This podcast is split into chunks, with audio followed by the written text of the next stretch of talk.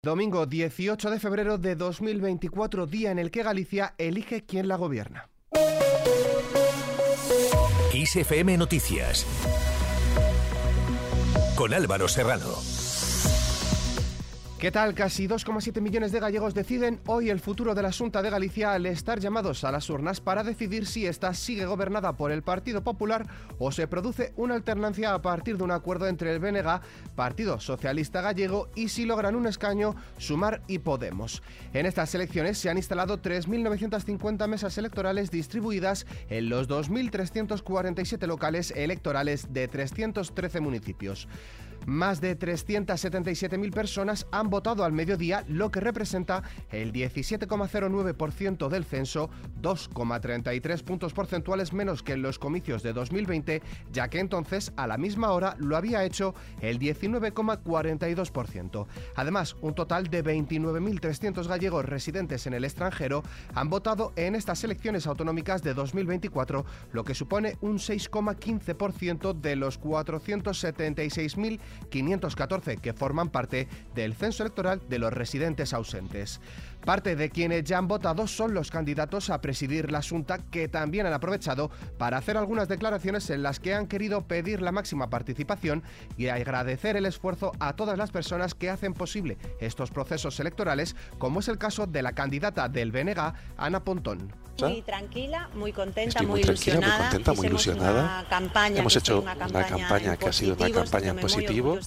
Me siento muy orgullosa de la campaña que hemos hecho. De ideas, una campaña que creo de ideas que creo que ha ilusionado a muchas personas.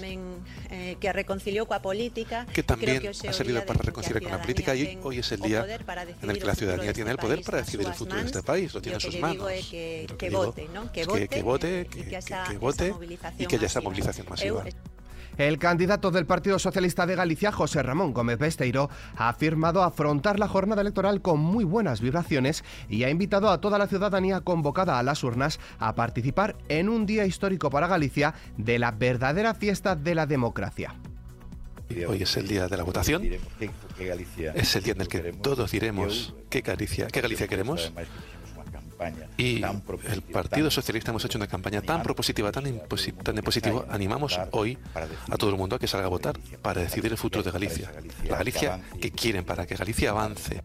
El candidato del Partido Popular a la presidencia de la Junta, Alfonso Rueda, ha señalado que espera que Galicia sea ejemplo de participación y se ha mostrado optimista ante la posibilidad de conseguir un magnífico resultado. Además, ha hablado sobre el continuo contacto que tiene con el líder de la formación nacional, Alberto Núñez Feijóo. Hablé ayer por la noche la última vez. Eh, hablamos de sensaciones de los dos, los dos teníamos sensaciones muy positivas. Hablaré durante la jornada electoral de hoy. Me mandamos algún WhatsApp diciendo, me preguntaba si todo, eh, los colegios estaban funcionando, se habían abierto con normalidad. Y supongo que hablaremos durante, supongo no, estoy seguro que hablaremos durante la jornada electoral y él la va a seguir en, en Madrid y yo estaré en la sede de Santiago y nada, estaremos en contacto sin ninguna duda, por supuesto. La candidata por sumar, Marta Lois, ha hecho un llamamiento a la participación democrática y a que las urnas se llenen de papeletas para que sea verdaderamente el día de la democracia. Lois ha mostrado su ilusión porque los gallegos puedan escoger su futuro. Hoy esperamos que las gallegas y gallegos tienen la oportunidad de elegir el futuro de nuestro país. Y lo primero que quiero decir es que quiero hacer un llamamiento a la participación democrática. Quiero hacer un llamamiento a que las urnas se llenen hoy de papeletas que sea de verdad el Día de la Democracia, con la participación de todas y todos los gallegos. La candidata de Podemos, Isabel Faraldo, ha asegurado que el auténtico valor de su partido es la valentía y la transformación que cree que ha demostrado en la campaña electoral y vería un éxito si logra echar al Partido Popular de la Asunta. También ha calificado la jornada como uno de esos días hermosos de la democracia en los que dice la ciudadanía sale a pronunciarse. Hemos puesto todo de nuestra parte en un escenario muy, muy difícil, pero también es verdad que hemos dicho esas cosas que nadie se atreve a decir. Lo que es el verdadero valor de Podemos, esa valentía, esa transformación. Y para que esa valentía y esa transformación sea posible, hoy lo único, hoy lo único que nos queda por decir es que la ciudadanía tiene que salir a participar, que la ciudadanía salga a votar. Gallegos y gallegas, hoy tienen que salir todos a las urnas para decir que el cambio en Galicia es posible. Por otro lado, y según ha informado el director general de Emergencias e Interior de la Junta, Santiago Villanueva, cinco incidencias menores se han registrado en el inicio de la jornada electoral en Galicia de este domingo. La incidencia más sonada y probablemente grave ha sido en la que una apoderada del Partido Popular de Galicia ha agredido presuntamente a uno de Sumar Galicia en el colegio electoral de Balaídos, Distrito 4 en Vigo, según ha anunciado la formación que lidera Yolanda Díaz. Sumar asegura que la apoderada del Partido Popular se encontraba en el interior de una de las cabinas manipulando las papeletas y ocultando la de los demás partidos. El apoderado de Sumar Galicia le ha llamado la atención y le ha urgido a abandonar la cabina de la que, según este partido, la mujer ha salido y ha empujado al hombre quien se ha caído y dado en la cabeza contra una mesa, quedando inconsciente unos minutos. El Partido Popular de Vigo ha negado que sucediese de esta forma y ha calificado lo sucedido como un leve altercado.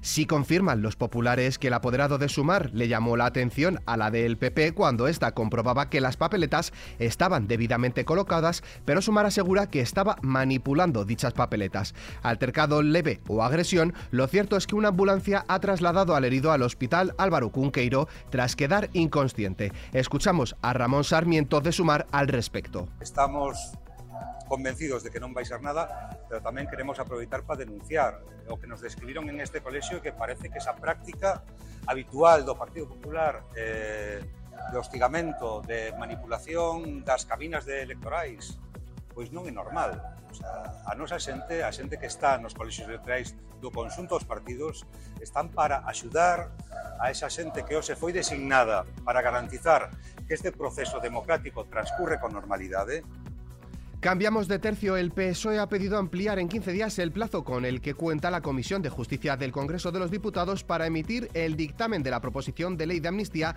que vence el próximo miércoles 21 de febrero. La iniciativa, registrada ayer sábado por Montse Mínguez, portavoz adjunta de los socialistas en la Cámara y filtrada por el Partido Popular, busca así dilatar el margen para negociar con Junts los términos de dicha ley. El Partido Popular, por su parte, ha criticado este domingo que el PSOE, por debilidad, dicen, pida una ampliación de plazo de presentación de un nuevo dictamen sobre la ley de amnistía para seguir dirigiendo las exigencias de sus socios independentistas. Según el Partido Popular, el PSOE se prepara para someter a los españoles a nuevas cesiones a los independentistas para asegurarse el apoyo de Junts a la proposición de ley orgánica de amnistía para la normalización institucional, política y social de Cataluña. Nos vamos hasta la capital. La explosión de más de 300 kilos de pólvora de la primera mascleta disparada en Madrid ha resonado este domingo en el puente del Rey de la capital a pesar de la protesta eh, de los últimos días y de una que ha tenido lugar poco antes en las inmediaciones del lugar en la que han participado cientos de personas. Mucha gente, salvo el alcalde de la ciudad, José Luis Martínez Almeida, quien ideó este acto tras apostar hace un año con su homónima valenciana que ganaría las elecciones. Terminamos echando un vistazo al tiempo.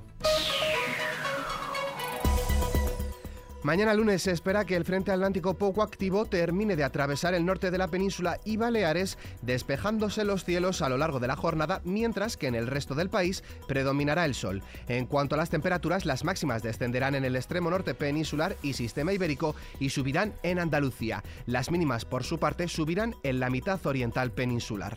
Con el parte meteorológico nos despedimos, pero la información continúa con los boletines cada media hora para seguir los resultados de las elecciones gallegas a partir de de las ocho y media de esta tarde en Kiss FM y como siempre, información ampliada aquí en nuestro podcast Kiss FM Noticias. Con Susana León Garabatos en la realización, un saludo de Álvaro Serrano, que tengáis muy buen inicio de semana.